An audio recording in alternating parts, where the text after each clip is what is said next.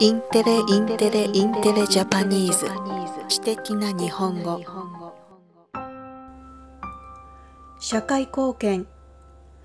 人々が住む社会の役に立つこと。社債。企業が資金を集めるために発行する債券指針。方針。向かうべき方向を示すもの。福祉。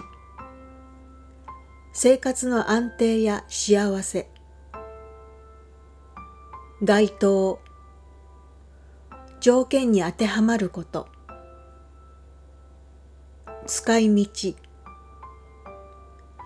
何のためにどのように使うかということ。企業が社会貢献の事業費に充てることを目的に発行するソーシャルボンドという社債について、金融庁は発行を促すための新たな指針を作ることになりました。ソーシャルボンドは企業が社会貢献に取り組む事業の資金を調達するために発行する社債のことです。